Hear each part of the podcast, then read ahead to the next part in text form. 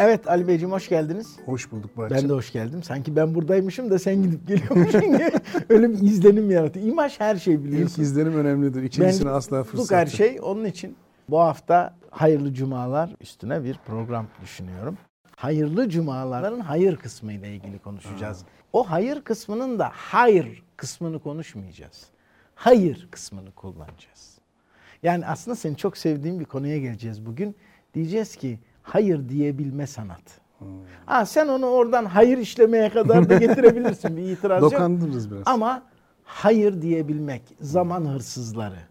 Çok seversin onları biliyorum. Çok, çok. Onun için girizgahı kısa tutuyorum, topu sana veriyorum. Nasıl hayır demeliyiz? Hayır demezsek bu vakit, nakit nerelere uçar diyorum Ali'ciğim. Şimdi insanın ömründe hayırları ne kadar çok varsa hayırlı bir iş yapmış olur. Çünkü her şeye evet dediğimiz için geldiğimiz durum belli. Hayır insanın çizgileridir aslında. Bu çizgiler e, bazen kırmızı kalın hatlı çizgilerdir, bazen ince çizgilerdir. Hayır diyebilmenin de kendine göre birçok yolu vardır. Mesela hayır kelimesi talep edildiği bir şeye söylendiğinde itici olur. Ama hayırın yerini alabilecek onlarca kelime vardır. Üzgünüm şu anda müsait değilim de bir hayırdır. Yapmak isterdim ama daha sonra olsa acaba olur mu gibi mesela. Olsa tüken senin. Olsa dükkan senin mesela. Bu çok güzel bir hayırdır. İnsanlar genellikle hayır kelimesini eğer karşı taraf üzülecek, ben onu üzmek istemiyorum, üzülürse beni de üzecek diye düşünürse hayır diyemiyor. Ama işin kötü tarafı evet de diyemiyor. Ortada o kalıyor. zaman neydi? E, evet demiyoruz, hayır da diyemiyoruz. İzmir Marşı'yla gelip İzmir'le Mehter Marşı'yla evet, Marşı'yla Merse- Mehter Marşı'yla Evet, gönderiyoruz. program vardı. Erkan Evet, Yolaç'ın, Erkan e, Yolaç'ın. Erkan Yolaç'ın. O yüzden evet ve hayır kelimesi evet olumlu, hayır daha çok olumsuz göründüğünden dolayı hayır kelimesini kullanmıyorsunuz. Ama Avrupa'da hayırı bizim bildiğimiz nine is nine. Yani Almanca'da hayır hayırdır yani. Burada adam Hayırdır. Evet. İşte bak dil yapısına uymuyor. Yani bizde adam diyor ki abi hayırdır. Şimdi Alman'da böyle bir şey yok. Nein dediği zaman bir de onu böyle bir vurgulu söylüyor ki. Halt, nein evet dediği çok zaman kat. e, yani küfür mü ediyor, duruluyor belli değil. Bizde öyle değil ki. Hitler Bizde diyoruz. hayırlı günler, hayırlı cumalar, hayırlı işler. Yani hayır aslında güzel bir şeymiş gibi ama kullanılmıyor. Bir tek erkekler biraz sık kullanıyor. Çünkü bir kere evet dediklerinde onların başına bir şey geliyor biliyorsun. Ondan sonra evet'i pek sık kullanmıyorlar. Önce ayaklarına daha sonra başlarına Evet, geliyor değil mi? önce ayaklarına sonra başlarına geliyor. Türkiye'de en güzel hayırı Türk filmlerinde seslendirme sanatçıları Ferdi Tayfur. Ferdi Tayfur. Ferdi Tayfur bu arada tabii şarkıcı Ferdi Tayfur. Bir değil. tanesi de benim rahmetli amcamın adıyla aynıdır. Yusuf Çağatay ve Ferdi Tayfur. Ama orada hayır yok. Nair, Nair, nalan. evet, Nair. Rica ederim bu bahsi kapatalım diye böyle bir değişik tonlama ve değişik bir ses var.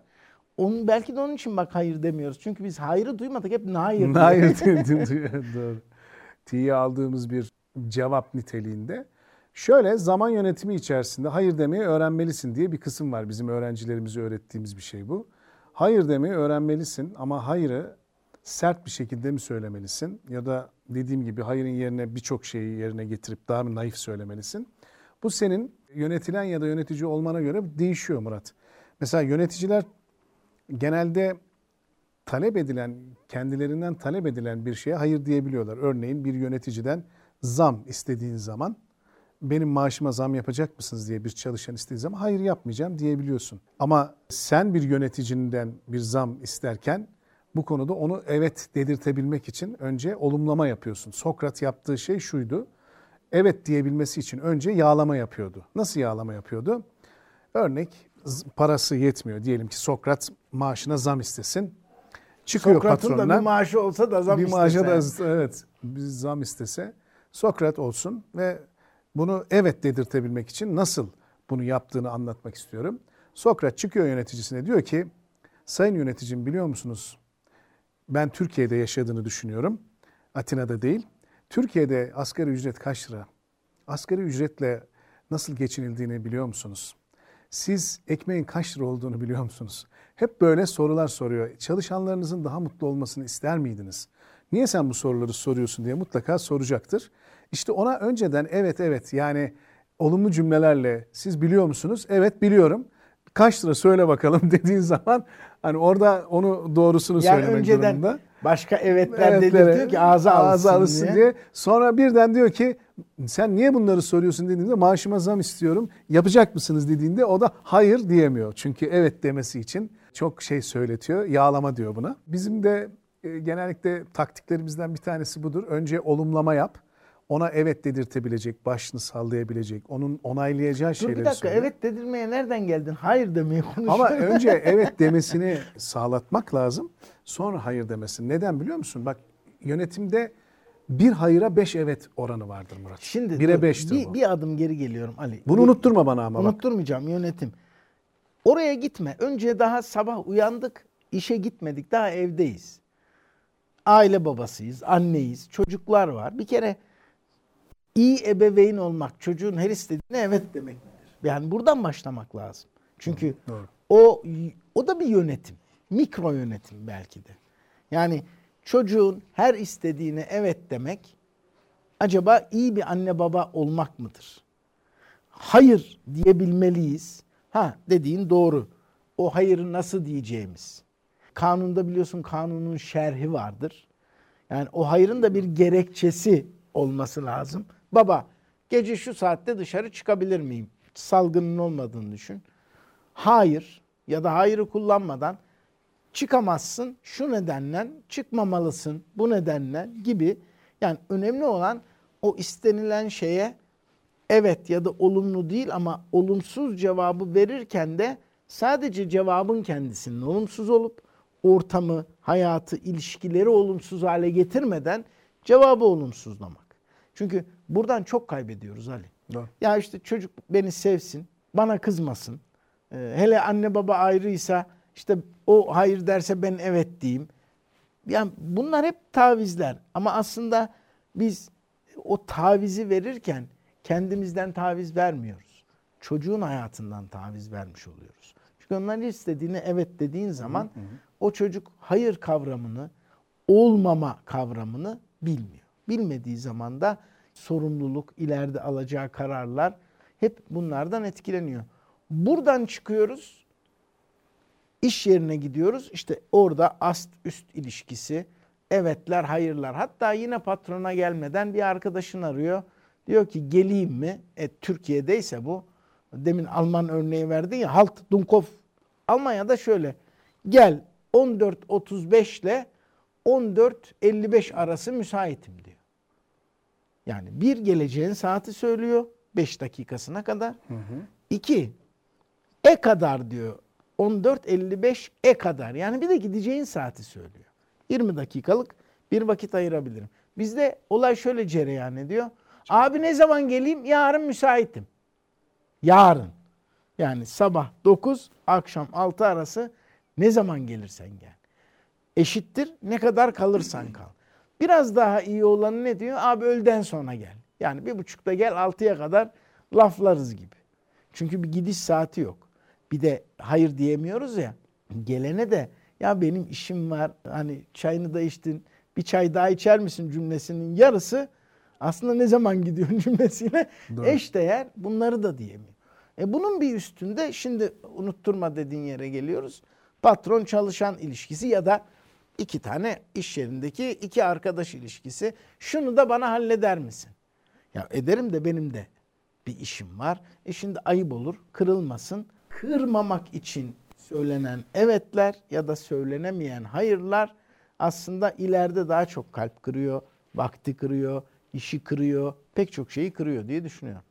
Almanla Türk'ün randevuleşmesindeki esneklik ya da bu 5 dakikayı bile hesaba katma katılığı o ülkeler arasındaki üretim efektivitesini ortaya koyar. Verimlilikle ilgili bir şeydir. Çok az bir sürede çok iş yapabilirsin. Çok uzun bir sürede hiç iş yapmayabilirsin. Dolayısıyla süreyle belirli olan bir şey değildir bu. Sadece süreyi iyi kullanmakla ve konsantre olmakla ve kullandığın araç ve gereçle ya da bilgiyle girdilerin neyse onunla ilgilidir. Dolayısıyla teknoloji bize şunu gösteriyor.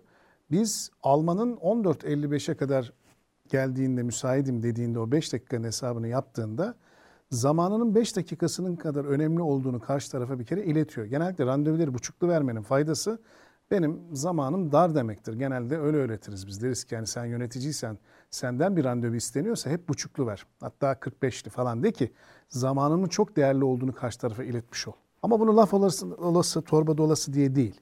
Yani normalde hakikaten Alman'ın ya da İngiliz'in bu konuda çok zamanı iyi kullanmak durumunda olduğunu, akşam saat mesai saatinin Niye 5'te... onlarda 16 saat mi var? Bizde 24. Muratçım Danimarka'da e, ben söyleyeyim 4 saat çalışıyorsun. Yani saat Hollanda'da 10'da gidiyorsun. 15'te çıkıyor. 10'da açılıyor bütün her yer. 15'te de eve gidiyorsun. Bir saat yemek aran var. Demek ki 10 ile 15 arasında 5 saat çık, 1 saat de öyle 4 saat çalışıyorsun. Bir Hollandalı senin yaptığın işi hizmet sektöründe ya da üretimde fark etme. Üretimde biraz daha yalnız fazla. Bu hizmet sektörü için daha çok geçerli. E 4 saatte yaptığını senin 8 saatte yaptığını 4 saatte yapabiliyor. Ya çünkü dur kalklarım var. Telefonlarım var, geyiğim var, sigaram olan var. Yani kendini verememe var, veriyormuş gibi işe kendini gösterme var. Yani önce samimiyet. Yani işe karşı bir samimiyetsizliğimiz var. Bizim genelde Türk toplumunda biz de Hollanda gibi, Danimarka gibi, Kuzey Avrupa ülkeleri gibi kısalttık kardeşim süreyi 8 saatten 6 saate indirdik desek emin ol iş bitmez. Neden? Çünkü keyfinden ve bir takım e, yarattığı boşluklardan fedakarlık edeceğini düşünmüyorum. Bir tek küçük fark koyayım sana. Tabii konumuz değil ama sadece bir referans olduğu için söylüyorum. Belki de sabah 9 akşam 6 da belki de artık bu yüzyılın şeyi değil. Çünkü küçük bir ilde ya da ilçede olsan 9'daki işe evin de yakınsa 9'a 10 kala evde çıksan gidiyorsun. 6'da çıkınca da manavı bakkalı halledip 6.30'da eve gelebiliyorsun. Doğru. Ankara'da 9'daki iş için 8'de çıkman, 6'da çıkınca da 7'de eve gelmen mümkün iken İstanbul'da bu gayrimümkün. 9'daki iş için eğer aynı yakada oturuyorsan 7'de, diğer yakada oturuyorsan 6, 6 çeyrekte evden çıkman lazım. Yani işi yapabilmek için işe gitmek böyle bir süre. E bu süre biz şunu hesap ediyoruz. Patrondan mı gidiyor, çalışandan mı gidiyor?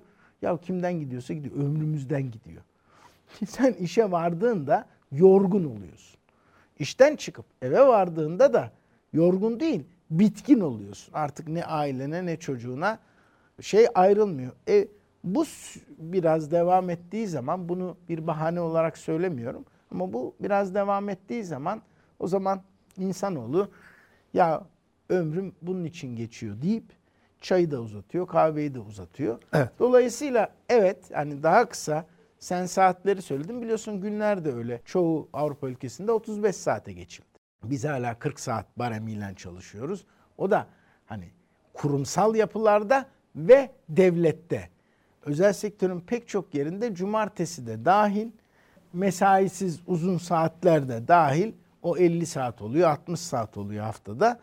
E böyle bir çalışma temposu oldu mu da e bu mesai ya da para ya da gelir olarak sana da birebir yansımıyorsa bir süre sonra dinlenmeni de, eğlenmeni de, dışarıda yapamadığın her şeyi de işin içinde yapıyorsun. Bunları Ya insanoğlu her zaman kendini baskıda hissettiği zaman ki iş bir baskı unsurudur. Hatta deriz ki yani çalışmak güzel olsaydı üstüne para vermezlerdi. doğru. O yüzden şimdi insanlar kendine baskıda hissettikleri zaman kendilerini rahatlatabilecek bir meşgale bulurlar. Ne yaparlar biliyor musun? Yani görüntüde çalışıyormuş gibi ekrana bakarsın ya da yapıyormuş gibi. Ama hiçbir şey yapmazsın. Yani bu pasif çalışma dediğimiz şeydir. Ya da aktif çalışmama. Ya da aktif çalışmama. Yani aktif çalışıyormuş gibi görünüp hiçbir şey yapmama bu en kötüsüdür zaten. Bu e, aldatıcı bir durumdur Ama bak zaten. kültüre ne kadar uygun. Şahin ama doğan görünümlü diye bir kavramı var. Kavramı bu var ülkenin, bu işin, Tamam mı? Şahin ama doğan görünümlü. Aynen öyle. Şimdi düşün İngiltere'de yaşıyorsun. Araba alacaksın. Sabah gazeteyi açtın. Şöyle bir ilan. Land Rover ama Jaguar görünümlü. ne kadar komik geliyor değil mi? Yani bunu İngilizce anlatmanın imkanı Mümkünatı falan yok. Yani Anlamaz. BMW ama Mercedes görünümlü. 3 kasa ama 5 kasa görünümlü. Ya böyle bir şey yok. E şimdi bu mantık sende varsa bu e, hayatın böyle kompartmansal alanları yok. Bir bütün. O zaman o Şahin ama Doğan görünümlü adam çalışmıyor ama çalışıyor görünümlü bir mesai saati yaşayıp diktatör ama demokrat görünümlü bir aile babası olabiliyor. Doğru. Anlatabiliyor muyum? Yani görünüm ve içerik e, her şekilde fark yaratabiliyor. Bunun sadece erkeği kadını falan Yok da yok. yok. Yani Yani. bu insana özgü bir şey. Şimdi bu beş taneye karşı bir tane dediğim şeyi anlatayım Murat. Şirketlerde genellikle özel sektörde hayır kelimesi olmaz, olumsuzluk kelimesi itici bir kelimedir ama bazen de insana tabii ki yapılmaması gerektiğini ve bunun sonuçlarının da çok riskli olduğunu daha sonra gösterir. Ve iyi ki yöneticimiz bize hayır demiştir. İyi ki annem babam hayır demiştir gibi. Fakat bunun sınırı şu. Hayırın etkisi, olumsuz etkisi, olumlu etkisinden çok daha fazla. Özgül ağırlığı fazladır. O yüzden bir şeyi hayır dediğin zaman beş tane de olumlama yapman lazım bir periyot içerisinde. Örneğin bir ay içerisinde sana gelen taleplerin aynı kişiden gelen bir talebi ya da birimden gelen talebi, bir departman olabilir bu. Eğer bir olumsuzluk kullanacaksan bunun bir tanesine hayır diyebiliyorsun. Beş tanesini olumlamak ya da bunu daha sonra incelemekle ilgili bir ileriye atma tarihleri yapman lazım. Eğer bunu beş tanesine birden hayır diyorsan ya talep eden kişi yanlış bir kişi o departman eğer senin departmanın değil de sana gelen bir başka bir departmansa yani karşılıklı bir iş alışverişiniz varsa iç müşteri babında o zaman o departmanla bir çekişmeniz var. Ya da o departman tamamen uzaydan gelmiş monte olmuş gibi oluyor. Neden? Çünkü biz doğası gereği insanlara, departmana, iş akışlarında hayır diyebileceğimiz gibi evet de diyebiliriz. Herkes evet denmesini, olumlamayı, onaylanmayı, kabul görmeyi ister. Herkes gizli bir levha taşır önünde. Hep eğitimlerde bunu anlatırdık biliyorsun. Beni onayla, beni olumla, beni kabul et ve beni Halbuki bana çocukken değer daha basit. Öpme beni Öpme yazan beni bir- yazardık değil mi? Doğru. Büyüyünce öp beniye çeviriyoruz onu çünkü küçükken herkes öpüyor. Sen istemiyorsun. Büyüyünce sen herkes seni öpsün. Hepsini diye. İyi anlamda. Öbür türlü herkes öpüyor zaten. Dolayısıyla bu. Şimdi sana değişik bir şey söyleyeyim. Biliyorsun ben akademik kariyerimin üstüne bir de uluslararası müzakere ve arabuluculukla ilgilendim dünyanın çeşitli Evet, ülkelerinde. doktoranı da yaptın biliyorum. O arada bize öğretilen bir şey vardı. Senin bu söylediğinin ne diyelim kontur atağı. Sonra geldim burada sendikalarla falan ilgilenirken bunu gördüm. Kontur atak da şu. Bu senin bir hayıra beş eveti tabi batılı çok iyi bildiği için bir müzakere sırasında böyle maddeler koyuyor. Beş tane hayır denecek madde koyuyor. Örnek sendika maaş zammı istiyor sen demin dedin ya. Bir, iş yerinde mesai saatinde tırnağımı kesebilme hakkı istiyorum. Tuvalette 20 dakikadan fazla kalma hakkı istiyorum diyor. Ayakkabımı boyayabilme hakkı istiyorum diyor. Yani örnek olsun diye söylüyorum. Evet, Hiç gerekli şeyler değil. Sonra masaya oturulduğunda tabii karşı taraf da yapıyor aynısını. Masaya oturulduğunda işte bu kabul edilemez. Tamam diyor vazgeçtim. Yani sana bir şey verdim. E diyor bu ayakkabı boyamakta mesai saat. Tamam diyor ondan da vazgeçtim. Sana yine bir şey vermiş oldum. Bu da kabul edemem. Bak bundan da vazgeçtim. Beş taneden sonra bak ben beş tane şeyden vazgeçtim. Şimdi sen de biraz fedakarlık yapma Kârlı zamanın. Güzel. Bak geldi. bu taktiği evet Aslında bunlar şey. hani- taktiksel şeyler. Evet. Sen vazgeçilecek şeyler yaz. Sonra da bak ben vazgeçtim. Çocuklar da çok kullanır bunu aslında. Bir şey isteyecekleri zaman akıllı çocuklar işte bir tane yaramazlık yapacak ya onu tek başına söylemez. Şunu mu yapayım, şunu mu yapayım, şunu mu yapayım, şunu mu yapayım? Yani birinden birini yapacağım. Sen seç. Yaramazlık yapma, uslu dur diye bir kavram yok. Bir tanesini yapacağım. Hangisi daha ehven diye sorar. Artık sen de o psikolojiye girersen tamam işte onu kırma, onu bozma, ona dokunma da hadi şurada zıpla gibi bir seçenek yaparsın. Bu böyle karşıdan da kontur gerilla kullanılan bir şey. Patronların yüzleri niye asıktır? Patronlar hayır demeyi kendilerine meslek edinmişlerdir. Çünkü patrondan istenen her şey kendisinin menfaatini ortaya koyduğu ve kendisinden vereceği bir şey gibi algılanır. Patron şirketlerinde o yüzden yüzünde bile bir hayır vardır. Hayırsız ve meymetsiz bir yüzle genellikle oturur ki benden bir şey istemeyin diye. Şimdi burada tabii insanın çizgileri dedik. Kişilerin kişisel, bireysel duruşları ki bireysel duruşlarından kastım eğer toplum içinde kendini ifade edebilen, kendini kanıtlamış ve bu konuda bir söz sahibi olan bir kişinin söyleyeceği hayır aslında çok kendisini etkilemez. Bunu da gerekçelendirir. Yani birey şöyle yapar der ki ben buna şu anda olumlu bir cevap vermiyorum. Nedenini açıklar. Biraz önce senin söylediğin gibi eğer sen bir şeye hayır diyorsan buna hayır deyip kestirip attığında bu bir kişisel algılamaya ya da bunun bir manidar bir durum olduğunu şeklinde yorumlayabilirsin. Yani Algılamanın demek ki ötesinde aslında bana hayır kişisel diyor. bir deklarasyon Talebime bu. değil yani. Talebe Çünkü- hayır değil, kendisine Evet, hayır diye kabul yani eder. Kişisel bir deklarasyon. Tabii. Hayır diyorsun. Hayır. Hayır yani Gerekçesi- seni seni kabul etmiyorum anlamında. Yani birisi söylediği bir şeye gerekçe uzun olmak zorunda değil. Ama gerekçe eklemediği zaman şöyle bir intiba da oluşuyor Ali. Ben hayır derim. Gerekçe sunmak zorunda da değilim. Değilim diyor. O zaman evet. ben işte o patron diyor. olmuş Ha, oluyorsun. o. yani o zaman işte orada işte yönetici ergini evde baba, reis, evet, reis. Yani ben Hayır. hayır. derim, gerekçe de vermem.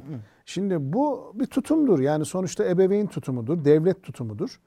Ama biz mesela transaksiyonel e, kişilik analizinde üç şey söylüyoruz. Diyoruz ki bir ebeveyn kişiliğine bürüneceksin. İki, çocuk kişiliklerin olacak. Üç, bir de yetişkin kişiliğin olacak. Bu üçünü farklı zaman ve zeminlerde kullanmayı öğreneceksin. Hayatın boyunca hep ebe, ebeveyn kişiliği olursan hasta olursun. Sürekli çocuk su bir yapıda olursan, sürekli pop poplanmayı, sürekli şımartılmayı, sürekli hayallerin peşinde koşup bunlarla ilgili acayip taleplerin olursa bu da seni bir yere getirmez. Ara sıra yetişkin gibi objektif görebildiğin, ne hayalci ne de çok aşırı gerçekçi, olman gerektiği kadar analiz eden, sonuçlar ve sebepler arasında bir rasyonel bir ilişkiyi kurabilen, bunlar üzerine strateji kurabilen, olayları objektif olarak duygusal değil, objektif bakıp ona göre yargılayan bir yetişkin kişiliğinde olması lazım. Şimdi mesela son zamanlarda bir psikoloğa gittiğin zaman sana psikolog aslında gizlice nasıl bir kişilik yapısıyla hareket ettiğini profilini çiziyor. Yani şu olayları anlatır mısın? En son sizi üzen olayı anlatır mısın? En çok keyiflendiğiniz olay, sizi zora soktuğunuz olaylarda ne yaptınız? Aslında ne tür bir kişilik takıntısı var? Ebeveyn takıntısı sürekli baskıcı, emreden ve dolayısıyla yapacaksın diyen ve üstten kendini gören, üstten konuşan bir ebeveyn kişilik mi? Yoksa sürekli hayalci çocuk kişilik mi? İşte biz de diyoruz ki sağlıklı kişilik üçünü birden kullanmayı gerektiriyor. Ya Ama yerinde ve zamanında. Yeri ve zamanı kırlara gittiğinde ebeveyn olma kardeşim. Çocukların yetişkin daha hala ebeveynlik yapıyorsun. Ona oradan emir veriyorsun. Onu diyorsun ki oraya yapma, şunu yapma. Ya bırak bir çocuk ol ya. Ya bir kırlarda ayağını falan bir çıkart da bir koş. Bir çocuğu al bir yakan top oyna. 70 yaşında olsan da bir çocukluğunu yaşa. Şimdi iş yerine geldiğin zaman bizde roller çatışır biliyorsun. Zaten rollerin vardır ve rollere kişiliklerini yedirirsin. Kırlarda yaşayamadığı Kır- çocukluğunu evet, iş yerine iş yerine getirmiş. getirip orada şimdi ayağını Sevgi çıkarıp kelebeği bir patron yani. Sevgi kelebeğin patronda olmak zorunda değilsin. Ama bir yetişkin olabilirsin mesela. Bir patrondan yetişkinliğe geç. Dinle, empati kur. Yetişkin dediğin kişi empati kurabilir ya. Onun bakış açısıyla, onun yaşadıklarını hayal ederek nasıl bir takım sıkıntılar içinde olduğunun, onun o momentini çözmeye çalışır. E sen bunları yapmıyorsun. Dolayısıyla belli bir kişilikte hayır demeyi öğreniyorsun. Hayır olduktan sonra, öldükten sonra da üç günü alıyorlar, malını bölüyorlar. Ondan sonra arkandan sövüyorlar kardeşim. Hayırdır Bu kadar inşallah basit. Niye? E çünkü senin ebeveyn, bak baba bile demiyorsun. Ebeveyn yani ebeveynin ebesinden başlayıp veynine kadar gidebilen bir çizgisi var bu işin. Hayır demek ebeveyn kişilik. Hayır demek otokratik kişilik, e, otokratik yapılarda genellikle çok fazladır. Hayır diyebilirsin. Ülkelerde halklar ister, halkların her istediği, toplulukların istediği devlet için her zaman evetlenecek, olumlanacak, yapılabilecek bir şey olmayabilir. Ama bir devlet dahi olsan, bir otorite de olsan, totaliter bir rejim de olsan gerekçelendirmek ve bununla ilgili alternatif üretmek zorundasın. Evet ben buna hayır diyorum ama bununla ilgili olarak şu şu koşullar olursa buna evet diyebiliriz. Bir de böyle bir seçenek var demen lazım. Eğer bunu demezsen o halkı isyana, o çocuğu evden dışarıya, eğer o çocuğu evde hapsediyorsan da bir süre sonra ilaç bağımlılığına, uyuşturucu bağımlılığı o da olursa zaman cümleyi şöyle çevirelim. intihara kadar götürür. Hayırı kullanmadan hayır demek yani hayır demek değil reddedebilmek. Yeri Evet. geldiğinde karşı durabilmek. Evet. Çünkü bir insan anlamak farklı şey. Doğruyu söylemek farklı şey. Nabza göre şerbet vermek farklı şey. Nabza göre şerbet vermek demek herkesin istediğine göre bir cevap vermek demek. E çocuk bir şey istiyor evet. Karısı bir şey istiyor evet. Kocası bir şey istiyor evet. Patron bir şey istiyor evet. Çalışan bir şey istiyor evet. Sen uzun uzun anlatırsın programın sonuna geldik ama işte fedakarlık neyi feda ettiğinde ne kar edeceksin. Doğru. E, kendini feda ediyorsan e, orada artık fedakarlıktan bahsetmiyoruz. O artık aptallık, enayilik sınırına gelmiş bir şeydir. Bu, bu da bir psikolojik bozukluktur. Bozukluk. Tabii önce saçını söyle- süpürge ediyorsun, saçından oluyorsun. Bak Bir süpürge yok. Bizimki tamamen vakum cleaner toz torbası. Önce saçtan gidiyor biliyorsun. Sonra dişten gidiyor. Sonra saç, diş. diş. e, ondan sonra bahar geldi kuşlar diyorsun anlıyorum. Yani o kısmı zaten anladım yani. Evet. Evet. Hayır demek önemli. Niye önemli? Hayır kelimesini kullanmak değil ama bazı talepleri reddetmek, zaman tuzakları, insanların sorumluluk alması, yanlışı doğruyu öğrenmesi, ahlak kodları için son derece önemli.